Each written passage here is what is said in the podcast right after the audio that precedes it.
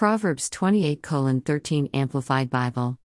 13 He who conceals his transgressions will not prosper, but whoever confesses and uh, turns away from his sins will find compassion and mercy.